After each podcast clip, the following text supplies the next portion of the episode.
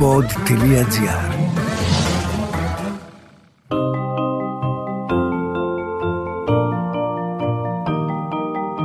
Τι κάνουν οι συγγραφείς όταν δεν γράφουν βιβλία, πού συναντούν τους ήρωές τους; Ο Βενιαμίν Φραγκλίνος είχε πει πως ο συγγραφέας είτε γράφει κάτι που αξίζει να διαβαστεί, είτε κάνει κάτι που αξίζει να γραφτεί. Ας ανακαλύψουμε μαζί τον άνθρωπο πίσω από το βιβλίο στο podcast «Συγγραφής εκτός βιβλίων» με την Κυριακή Μπεϊόγλου.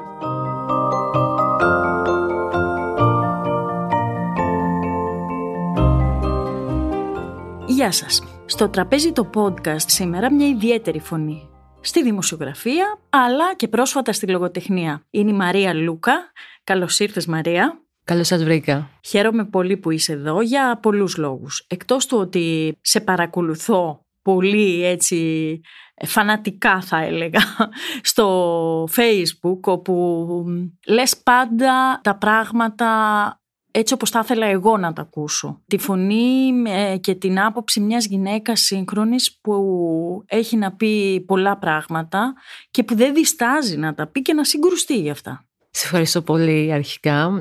Ναι, κοίτα, νομίζω ότι είναι μια εποχή ούτως ή άλλως τα τελευταία χρόνια που οι γυναίκες συνολικά έχουν αποκτήσει μια πολύ πιο δυνατή φωνή. Νομίζεις, ε; Νομίζω, ναι. Υπάρχει μια διεθνή στάση από παλιότερα, αλλά τα τελευταία δύο χρόνια στην Ελλάδα, με το ξεκίνημα δηλαδή του ελληνικού μύτου, νομίζω ότι υπάρχει μια ξεκάθαρη ενδυνάμωση των γυναικών και του ΛΟΑΤΚΙ κινήματος, των ΛΟΑΤΚΙ ανθρώπων, όπου πλέον έχουν αποβάλει λίγο και τις φοβίες και τις αναστολές που είχαν ε, ως προς την πρόσβασή τους στο δημόσιο λόγο και βλέπουμε όλο ένα και περισσότερες γυναίκες διαφόρων ε, ηλικιακών φασμάτων, δηλαδή και πολύ νέε αλλά και μεγαλύτερες γυναίκες, που μιλάνε. Μιλάνε δηλαδή και εκφράζουν την άποψή τους λίγο πιο καθαρά, χωρίς να έχουν διαρκώς την αίσθηση ότι λογοδοτούν σε ένα ναι. αντρικό βλέμμα, σε ένα ανδρικό ακροατήριο που πρέπει κάπως να στρογγυλέψουν και να περιορίσουν αυτό που λένε.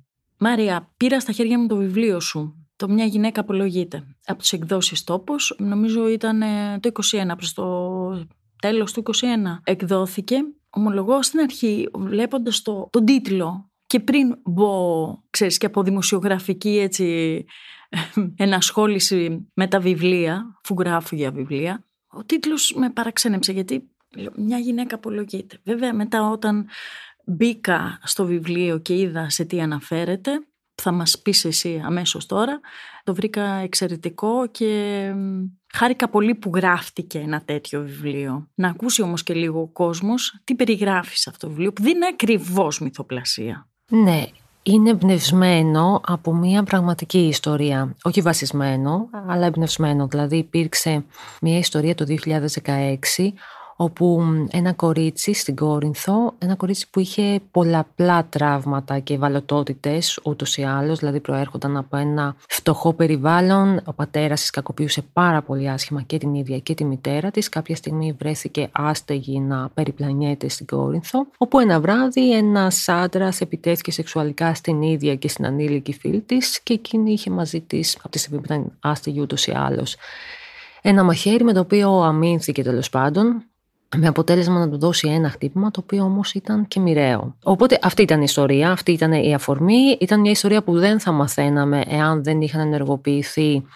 πολλές γυναικείες και φεμινιστικές οργανώσεις που είδαν ακριβώς ότι αυτό το κορίτσι ήταν ένα θύμα. Ε, και ήταν και σε αυτοάμυνα. Ήταν σε αυτοάμυνα και ήταν πιο και... βασικό ένα θύμα που κουβάλει λίγο πάνω του όλη την αγριότητα της πατριαρχίας, οπότε βρέθηκαν κοντά της, τη στήριξαν με πολλούς τρόπους και νομικά και συναισθηματικά και κοινωνικά. Τέλος πάντων τα δικαστήρια σε δεύτερο βαθμό, το δικαστήριο σε δεύτερο βαθμό μάλλον, αυτό που της έδωσε ως ποινή είναι δεκαέτη, μια ποινή που μπορούμε να πούμε ότι είναι η ποιότερη σε σχέση με το έγκλημα της ανθρωποκτονίας, αλλά δεν είναι αυτό το οποίο θα μπορούσε να είναι, που θα μπορούσε να έχει απαλλαγεί αυτό το κορίτσι, γιατί υπάρχει νομική πρόβλεψη για άμυνα, η οποία με έναν πολύ παράδοξο τρόπο, ενώ αναγνωρίζεται πάρα πολλές φορές για ζητήματα περιουσίας, δεν έχει αναγνωριστεί σχεδόν σε καμία, έχει αναγνωριστεί σε ελάχιστες γυναίκες όταν έχουν αμυνθεί σε μια επίθεση για να προστατέψουν τη ζωή τους και τη σεξουαλική τους αυτονομία. Αυτό είναι πραγματικά εντυπωσιακό. Δηλαδή, εγώ είχα ασχοληθεί με αυτή την υπόθεση δημοσιογραφικά αρχικά. Είχα γράψει δηλαδή τότε στο Vice που συνεργαζόμουν ένα άρθρο που κατέγραφα μια σειρά από υποθέσεις από τις αρχές της δεκαετίας του 90 μέχρι σήμερα γυναικών που αμήνθηκαν απέναντι σε μια βάναυση κακοποίηση είτε σωματική είτε και σεξουαλική και μόνο σε μια περίπτωση τότε είχε αναγνωριστεί η άμυνα και είχε απαλλαχθεί η γυναίκα όπου ήταν μια γυναίκα η οποία έφτασε τέλος πάντων στο αστυνομικό τμήμα ξυλοδαρμένη από πάνω μέχρι κάτω. Ε, σε πολλές άλλες περιπτώσεις, παρότι αρκετές έφεραν και σημάδια σωματικής δεν αναγνωρίστηκε. Και αυτό είναι, είναι ένα νομικό παράδοξο και είναι και ένα διέξοδο λίγο για τις γυναίκες.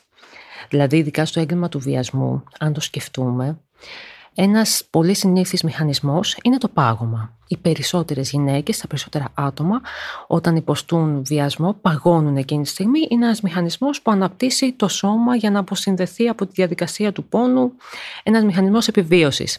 Αν λοιπόν όταν σε βιάσουν παγώσεις και πας σε ένα δικαστήριο, καλή ώρα γιατί τώρα έχουμε αρκετά δικαστήρια, δεν θα σε πιστέψουν κατά πάσα πιθανότητα. Αν δεν παγώσεις και αντισταθείς, υπάρχει μεγάλος κίνδυνος για τη σωματική ακαιρεότητα και τη ζωή σου. Υπάρχει κίνδυνος ακόμα και να δολοφονηθείς. Θυμίζω ότι η ζωή Δαλακλίδου και η Ελένη το Παλούδι είναι δύο τέτοια θύματα. Δύο γυναίκες που δολοφονήθηκαν αφού βιάστηκαν. Και αν αμυνθείς, αν τύχει να έχεις εκείνη τη στιγμή έναν τρόπο να αμυνθείς και λειτουργήσει ένα τέτοιο ανακλαστικό, κινδυνεύεις να πας φυλακή. Οπότε εκεί φτιάχνεται ένα τέλειο αδιέξοδο. Πραγματικά τα ξέρουμε, αλλά έτσι όπως και μας τα περιγράφεις, αυτό το τέλειο αδιέξοδο έχει οδηγήσει εκτός από το πάρα πολλές γυναίκες να οδηγηθούν στη φυλακή και για πάρα πολλά χρόνια και να καταδικαστούν για εγκλήματα τα οποία σε άλλες χώρες θα είχαν αθωωθεί ας πούμε. Ωστόσο δεν βλέπω να γίνεται και κάτι στο νομικό πλαίσιο που αλλάζει ή έχει γίνει; Αρχικά υπάρχει το νομικό πλαίσιο, δηλαδή η πρόβλεψη άμυνας υπάρχει στο νόμο, απλώς δεν έχει εφαρμοστεί. Δεν έχει εφαρμοστεί για τη συγκεκριμένη κατηγορία εγκλημάτων. Δηλαδή και σε μια σειρά από άλλα ζητήματα έμφυλα υπάρχει ένα διτό ζήτημα ότι έχουμε ένα νομοθετικό πλαίσιο το οποίο λίγο πολύ είναι επαρκές αλλά δεν εφαρμόζεται πάντα, δεν υλοποιείται, δεν διαβάζεται έτσι από τις αρχές και σε ορισμένες περιπτώσεις να έχουμε και αναγκαιότητες να βελτιωθούν και τα νομοθετικά πλαίσια και οι νομολογίες. Αλλά ακόμα ας πούμε και για το ζήτημα στις δίκες, επειδή έχει συζητηθεί αρκετά αυτές τις μέρες, γιατί έχουμε δει εξωφρενικές συμπεριφορές, είτε από δικαστικές έδρες είτε από συνηγόρους περάσπισης. Διαβάσαμε και μια εμπειρία δική σου με τον ε, κύριο Κούγια έξω από τα δικαστήρια στην ε, δίκη Λιγνάδη, που πιστεύω ότι σε οποιαδήποτε άλλη χώρα, όχι θα τον είχαν εξαιρέσει, δεν ξέρω πώς λέγεται ακριβώς, διότι δεν είμαι νομικός, αλλά η συμπεριφορά ήταν απαράδεκτη και εντός της αίθουσας. Η συμπεριφορά είναι απαράδεκτη κατά βάση εντός της αίθουσας απέναντι στους μάρτυρες, στα θύματα, στους διάδικους. Αλλά ναι, μερικές φορές αυτό επεκτείνεται και στο δημοσιογραφικό κόσμο. Έχουμε δει στοχοποιήσεις, σπηλώσει, ακόμα και καθαρές εξυβρήσει δημοσιογράφων, όπως ήταν το τελευταίο περιστατικό. Ωστόσο, υπάρχει νομοθετικό πλαίσιο. Το ελληνικό κράτος από το 2017 έχει ενσωματώσει την Ευρωπαϊκή Οδηγία για την προστασία των θυμάτων της εγκληματικότητας από τη δευτερογενή θυματοποίηση. Ενώ λοιπόν υπάρχει, δεν εφαρμόζεται. Μπορεί να μην είναι το πιο προοδευτικό του κόσμου, γιατί αν δούμε τι συμβαίνει σε κάποιες άλλες χώρες, ε, θα ναι. βρούμε και πολύ πιο προοδευτικές ρυθμίσεις. Αλλά το θέμα είναι ότι είμαστε πολύ πιο πίσω ακόμα και από το υφιστάμενο. Αλλά αυτά τα πράγματα πληγώνουν. Πάρα δηλαδή πολύ. έχουν κόστος. Ε, ανθρώπινες ζωές καταστρέφονται. Υπάρχει που ε, ήδη το μεγάλο πλήγμα, το, η μεγάλη πληγή του να βιάσει κάποιος το σώμα σου, να το κακοποιήσει και μετά να ακούς δικαιοσύνη και να μην, να μην το, την αντιλαμβάνεσαι όπως την αντιλαμβάνονται οι άλλοι πια. Αυτό είναι να λες, νομίζω ότι πρέπει να έχουν οδηγηθεί πολλοί άνθρωποι στην απελπισία ιδιαίτερα γυναίκες και δεν ξέρω αν και ένας λόγος που δεν καταγγέλνουν περιπτώσεις έτσι οικογενειακής βίας ή κακοποιητικής συμπεριφοράς μπορεί να είναι και αυτός να λένε ε, δεν θα βρω το δίκαιο μου. Σίγουρα είναι και αυτός. Δηλαδή οι χειρισμοί που γίνονται από το επίπεδο της αστυνομίας, τον πρώτο φορέα που θα απευθυνθείς, μέχρι το επίπεδο της δικαστικής αίθουσας, συνήθως είναι πολύ προβληματική. Είναι τόσο προβληματική που σε εξουθενώνουν, σε προσβάλλουν μερικές φορές σε πληγώνουν, σε ταλαιπωρούν, δηλαδή απορριθμίζουν την καθημερινότητά σου. Πρέπει να πας, να ξαναπάς, να πληρώσεις παράβολα, δικηγόρους, το ένα, το άλλο, να κάνεις έχουν μια γραφειοκρατία, ένα χρόνο, μια ακαταλληλότητα ως προς την προσέγγιση που βγαίνεις από εκεί μέσα εξοντωμένη με την ελπίδα ότι μπορεί στο τέλος να έχεις μια απόφαση που θα σε δικαιώνει αλλά ακόμα και σε αυτό το καλό σενάριο που τελικά θα φτάσεις σε αυτή την απόφαση έχεις ταλαιπωρηθεί και έχεις εξοντωθεί πολύ. Και αυτό το γνωρίζει ο κόσμος. Δηλαδή οι γυναίκες, οι οι θηλυκότητε, αλλοάτια ναι. άτομα που μπορεί να υφίστανται βία είτε μέσω σπίτι, είτε στο δημόσιο χώρο, είτε οπουδήποτε, είτε στον επαγγελματικό χώρο, ξέρουν τι συμβαίνει.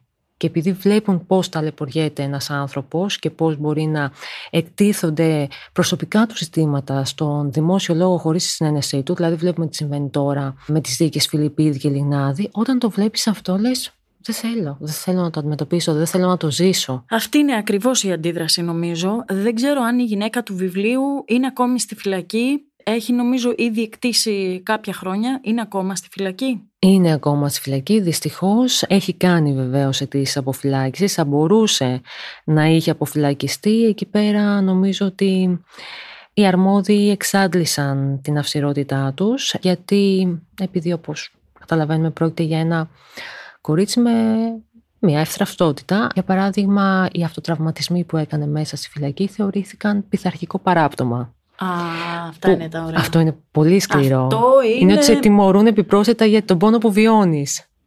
Ε, να πούμε ότι έχεις κάνει σπουδές ψυχολογίας και φαντάζομαι τα ξέρεις πάρα πολύ καλά αυτά τα ζητήματα.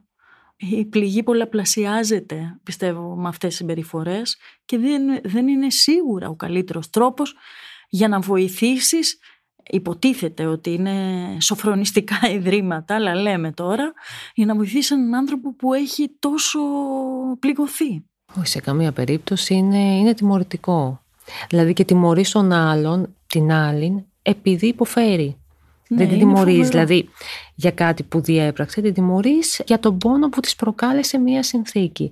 Ούτως ή άλλως, εντάξει, φυλακές είναι ένα πολύ μεγάλο κεφάλαιο. Κατά βάση βασίζονται στον κρατικό εγκλισμό και την εκδικητικότητα. Δεν έχουν μέρημνες μέσα για να επιστρέψει ένας άνθρωπος στην κοινωνία αναμορφωμένος και με προοπτικές ένταξης και να υπάρχει καλύτερα και αυτός και αυτή και να συνδέεται με την κοινωνία, με τους άλλους ανθρώπους, με τα άλλα πλάσματα με ένα πολύ πιο υγιή, πιο συντροφικό, πιο φροντιστικό ναι. τρόπο. Μαρία μου, τη έστειλες στο βιβλίο σου; Ναι, ούτως ή άλλως. Πήρε λίγο δύναμη από αυτό ότι έγινε. Ε, ξέρω ότι μπορεί να μην είναι και τίποτα για κάποιον που έχει περάσει τόσο μεγάλη ταλαιπωρία και περνάει, αλλά το ότι έγινε η ηρωίδα ενός βιβλίου να σημαίνει άραγε κάτι. Ελπίζω να, να σημαίνει, ελπίζω να έχει λειτουργήσει, ξέρεις, έστω και ελάχιστα, λίγο ανακουφιστικά, παρηγορητικά, ενδυναμωτικά, δεν ξέρω, με έναν τέτοιο τρόπο. Ούτως ή άλλως εγώ ήμουν από την πρώτη στιγμή σε επικοινωνία με την δικηγόρο της, που τυχαίνει να είναι και μια αρκετά καλή μου φίλη. Οπότε από όταν ασχολήθηκα ενώπιση του εφετείου που έκανα ένα μεγάλο δημοσιογραφικό θέμα, τότε είπα ότι με αυτή η ιστορία με συγκινεί πάρα πολύ και θα προσπαθήσω να κάνω μια λογοτεχνική μεταγραφή συνδέοντας και δικές μου σκέψεις και άλλα βιώματα και άλλες αναπαραστάσεις που έχω. Οπότε είχα ενημερώσει από τότε και πολύ πριν πάει στον εκδοτικό οίκο το βιβλίο πήγε πρώτα απ' όλα στη δικηγόρο της και μόλις εκδόθηκε ναι της το έστειλα και στη φυλακή και με πήρε τηλέφωνο, με ευχαρίστησε. Ναι.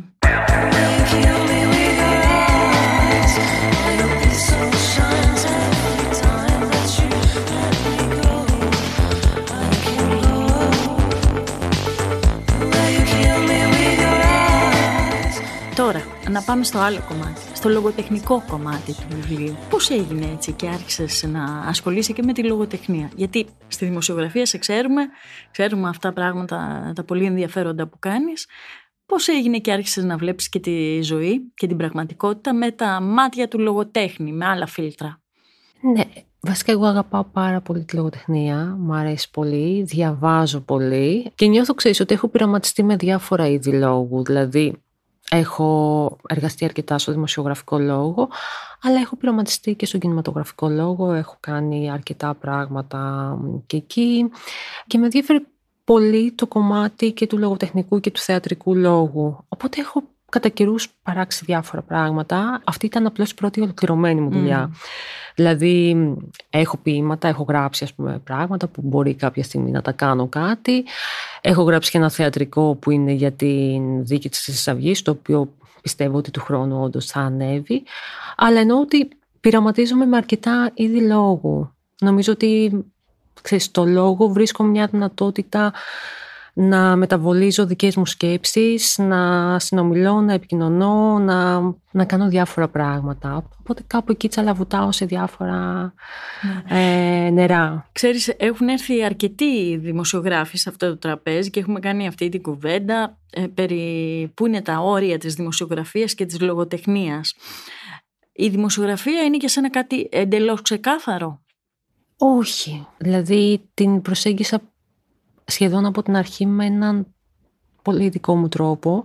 Δεν το λέω ότι είναι κάτι ξεχωριστό σε σχέση με τους υπόλοιπους, αλλά εννοώ με ένα, με ένα υποκειμενικό βλέμμα, θεωρώντας ότι το κάθε πράγμα που κάνω κουβαλάει μέσα και τη δική μου θέση εκ των πραγμάτων. Δηλαδή δεν έχω κάνει ποτέ κάτι το οποίο θα λέγαμε ότι είναι κοινωνικά και πολιτικά ουδέτερο χωρίς κάποιο πρόσημο. Κάνω πράγματα που πιστεύω, που με καίνε εμένα, που με νοιάζουν και εμένα, που θαυμάζω, που εκτιμώ, που με συγκινούν ή με συγκλονίζουν. Και αυτό είναι από την αρχή ενσωματωμένο στη δουλειά μου. Δηλαδή κάθε άρθρο που έχω γράψει, κάθε ρεπορτάζ που έχω κάνει, κάθε αποστολή που έχω κάνει, έχει μέσα και μένα. Λοιπόν, να σου πω ότι είσαι η πρώτη που μου έδωσε αυτή την απάντηση. Διότι και εγώ έχω αυτή την άποψη και το κάνω και εγώ στα κείμενά μου στην εφημερίδα, αλλά είσαι η πρώτη που δίνει αυτή την ε, απάντηση, διότι όλοι μου λένε ότι τα όρια, ειδικά προς τη δημοσιογραφία, είναι ξεκάθαρα. Ότι τα γεγονότα πρέπει να παρουσιάζονται ως γεγονότα. Εγώ δεν είμαι ακριβώς αυτής της άποψης και με ενδιαφέρει και η δική σου γνώμη. Χαίρομαι δηλαδή, να σου πω και την αλήθεια που το ακούω. Και από την άλλη είναι η λογοτεχνία. Και αναρωτιέμαι πώς η δημοσιογραφία βάζει στη λογοτεχνία. Ναι, δεν ξέρω. Φαντάζομαι ότι υπάρχουν πράγματα, ιστορίες που εμπνέουν και που αν θες να έχεις ένα λίγο μεγαλύτερο περιθώριο πειραματισμού και με τις ε, λέξεις και με τα συναισθήματα και με τα εκφραστικά μέσα η λογοτεχνία μάλλον ε, σου αφήνει ένα πλατύτερο πεδίο από τη δημοσιογραφία.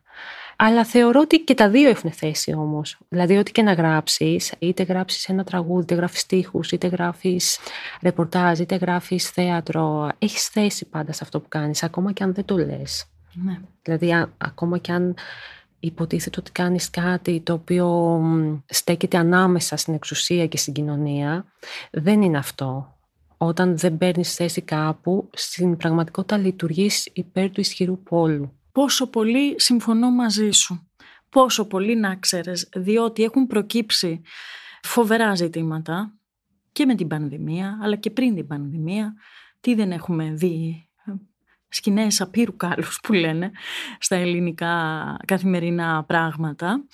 Πώς είδες όλη αυτή την έξοδο και αν πιστεύεις ότι έχει γίνει η έξοδός μας και σε τι έχουμε μεταβληθεί μετά την πανδημία, σε τι πλάσματα έχουμε μεταβληθεί, πώς έχουμε γίνει; Πιστεύω αρχικά ότι υπάρχει εκεί πέρα ένα ψυχοκοινωνικό σοκ μάλλον, πλήγμα, το οποίο δεν το έχουμε αποτιμήσει, δεν το έχουμε μελετήσει. Νομίζω ότι είμαστε ακόμα λίγο μέσα σε αυτό. Ε, όλες και όλοι μας. Δεν θεωρώ ότι έχουμε ξεμπερδέψει. Αντίθετα, δηλαδή εννοώ και με τη συγκεκριμένη πανδημία και με την πανδημία COVID Ούτως ή άλλως και αρκετοί επιστήμονες λένε ότι από Σεπτέμβρη θα πάμε σε νέα κύματα, θα πρέπει πάλι να ληφθούν μια σειρά από μέτρα. Ούτε γενικώς με τις πανδημίες. Δηλαδή, οι τρόποι ζωής, οι ταλήσει του περιβάλλοντος δείχνουν ότι μπαίνουμε σε ένα τέτοιο σπιράλ πλέον επικίνδυνοτητα. Ναι. Αλλά οι χειρισμοί ήταν κάκιστοι. Ήταν χειρισμοί που βασίζονταν στην απαξίωση του δημόσιου συστήματος υγείας, το πιο πολύτιμο εργαλείο για την αντιμετώπιση μιας πανδημίας, στην ταξικότητα, δηλαδή οι άνθρωποι οι οποίοι ήταν ταξικά λιγότερο προνομιούχοι, ήταν πολύ περισσότερο εκτεθειμένοι στους κίνδυνους και είχαν πολύ λιγότερες ευκαιρίες και προσβάσεις στη θεραπεία και σε μέτρα προστασίας και στον εγκλισμό μη συνυπολογίζοντας καθόλου το ψυχικό τραύμα. Ακριβώς αυτό το κοκτέιλ εγκλισμός, φόβος για ένας καινούριο θανατηφόρος ιός. Αυτό το κοκτέιλ πιστεύω ότι και εγώ πραγματικά ότι ακόμα δεν έχουμε αποτιμήσει τι ακριβώς μας έχει αφήσει. Αυτό που βλέπω, ενώ λέμε τώρα επισήμως πέφτουν οι μάσκες, ποιες μάσκες, οι χάρτινες τουλάχιστον, ο κόσμος δεν έχει ξεφοβηθεί. Και έχουμε και επίσης πάρα πολλές χιλιάδες νεκρούς και νεκρές. Δηλαδή εννοώ ότι όχι απλά έχει μείνει ένα ίχνος φόβου πολύ έντονο και πολύ εύλογα κιόλας. Δηλαδή όταν έχει ζει σκηνές με τις ε, μεθ γεμάτες και τον κόσμο να διασωληνώνεται σε κοινούς σαλάμους και ανθρώπους να μην προλαβαίνουν καν να πάνε μέχρι το νοσοκομείο, είναι πολύ λογικό να φοβάσαι. Αλλά υπάρχει ένα βαρύ πένθος το οποίο δεν έχει επιτελέσει. Το διάβασμα ενός βιβλίου είναι αξία ανεκτήμητη. Όμως τα μάτια μας κάποια στιγμή κουράζονται. Μην αφήνετε την πρεσβειοποία να σας αποθαρρύνει. Στα καταστήματα οπτικών οφθαλμός θα βρείτε όλες τις εξειδικευμένες λύσεις σε γυαλιά υψηλής αισθητικής. Απόλυτη προστασία σε πολυεστιακούς φακούς ή Blue Control για να απολαύσετε το διάβασμα χωρίς ενδιασμούς. Οπτικά οφθαλμός, γιατί τα μάτια μας είναι ανεκτήμητα, όπως και το διάβασμα. Πόσο μεγάλη αλήθεια είναι αυτή. Ήταν για σένα μια, ας πούμε, παραγωγική περίοδος η πανδημία με την έννοια της δημιουργίας. Τότε νομίζω πρέπει να τελείωσες και το βιβλίο. Τότε όντως τελείωσα το βιβλίο. Δούλευα σε όλο το διάστημα της πανδημίας. Έγραφα δηλαδή είτε σενάρια για ντοκιμαντέρ που είναι κατά βάση δουλειά μου, είτε ρεπορτάζ, ας πούμε, σε μέσα που συνεργάζομαι.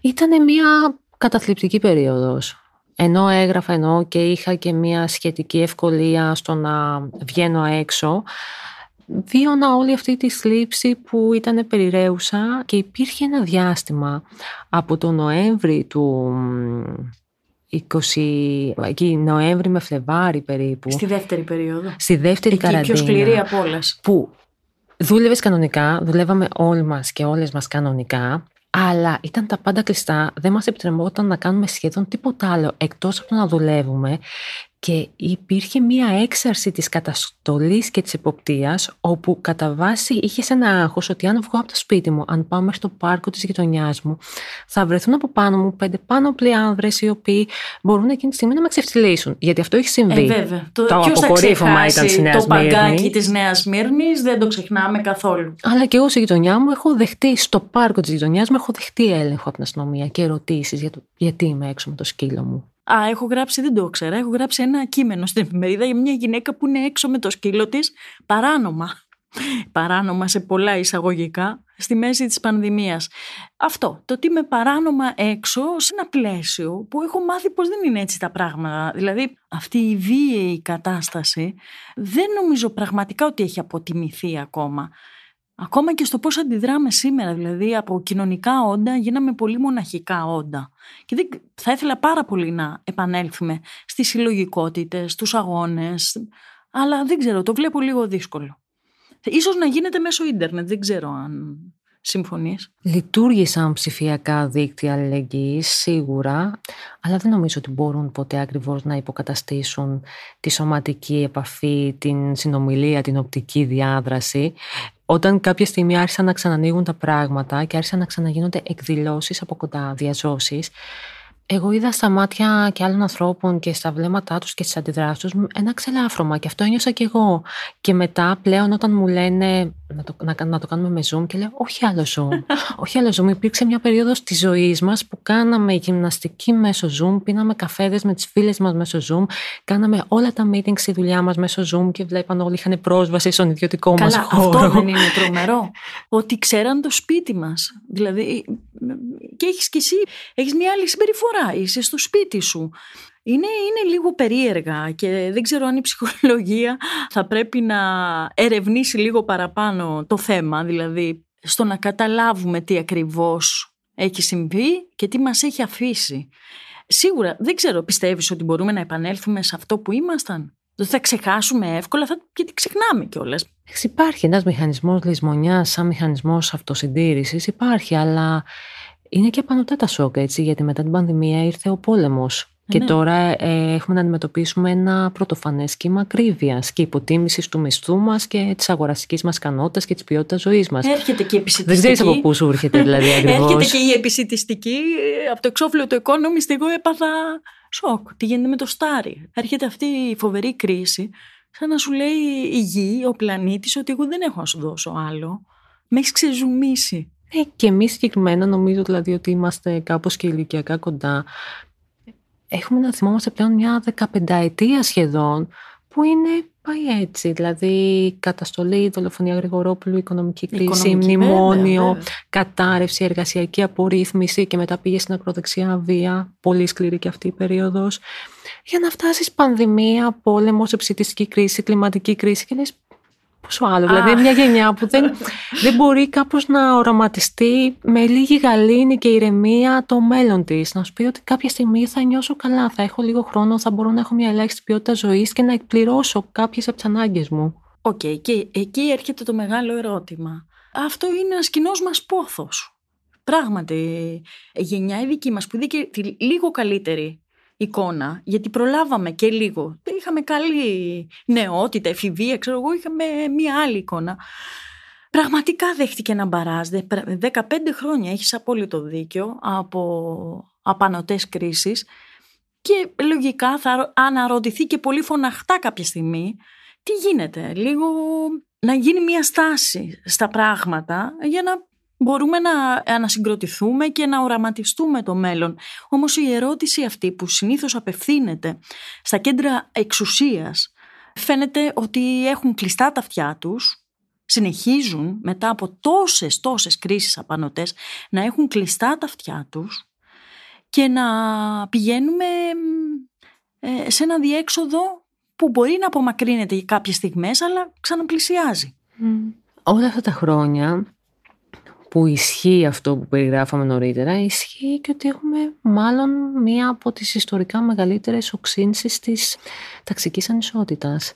Δηλαδή, ενώ συμβαίνουν αυτά, ενώ στρώματα φτωχοποιούνται, άνθρωποι δυσκολεύονται να διεκπαιρεώσουν την καθημερινότητά τους, την ίδια στιγμή συσσωρεύεται πλούτος. Ενώ ότι όταν μιλάμε για τη διαχείριση τέτοιων ιστορικών συμβάντων, πάντα πρέπει να έχουμε στο μυαλό μας ότι υπάρχει και ένας ταξικός παράγοντας ο οποίος παίζει ένα καταλητικό ρόλο. Οπότε γι' αυτό δεν ακούει η εξουσία, γιατί η ίδια αυτή τη στιγμή είναι βολεμένη και συσσωρεύει προνόμια, πλούτη και μια σειρά από πράγματα. Για να ακούσει πρέπει να εξαναγκαστεί να ακούσει. Και ευτυχώς είχαμε κινήματα, ενώ αυτά τα 15 Ναι. χρόνια είχαμε και κινήματα τα οποία μπόρεσαν να αναχαιτήσουν κάποια πράγματα, μπόρεσαν να τροφοδοτήσουν μια καινούργια ελπίδα, να επιφέρουν κάποιες αλλαγές, όχι στην κλίμακα σε καμία περίπτωση που μπορεί να το είχαμε ανάγκη. Αλλά εννοώ ότι δεν πέρασαν και όλα αψήφιστα, ότι οι άνθρωποι είναι πολύ λογικό να νιώθουν κόπωση κάποιες στιγμές και να μην αντέχουν να αντιδράσουν καθόλου. Νομίζω όλες το έχουμε αισθανθεί κάποια στιγμή να λες δεν μπορώ τώρα να κάνω τίποτα και είναι και δικαίωμά σου κάποια στιγμή να θες να πάρεις λίγο χρόνο.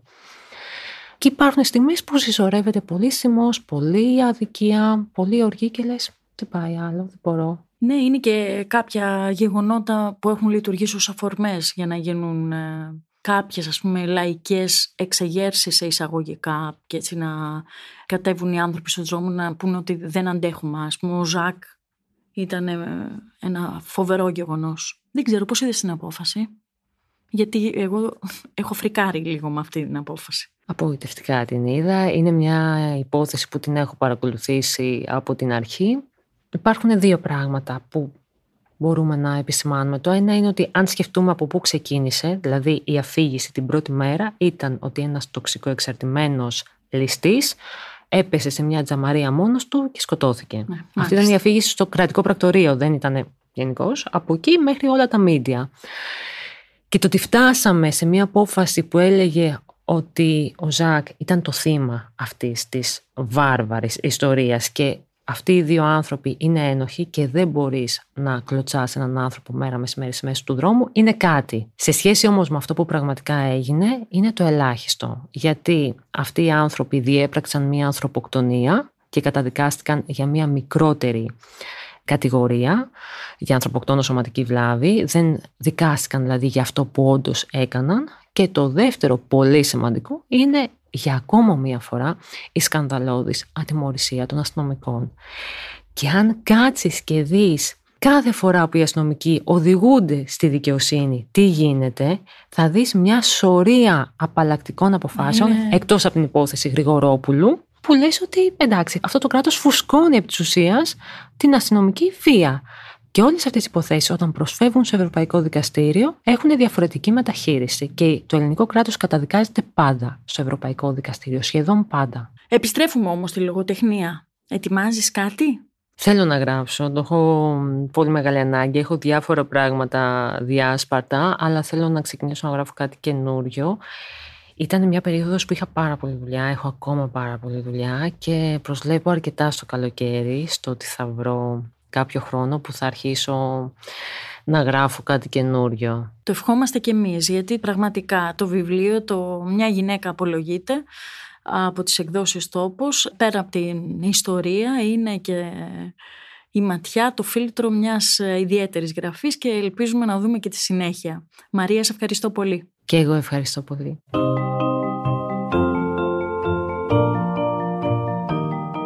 Ακούσατε το podcast «Συγγραφής εκτός βιβλίων» με την Κυριακή Μπεϊόγλου, μια παραγωγή του pod.gr. Αναζητήστε τα podcast που σας ενδιαφέρουν στο pod.gr, Spotify, Apple Podcast, Google Podcast και σε όποια άλλη εφαρμογή ακούτε podcast από το κινητό σας.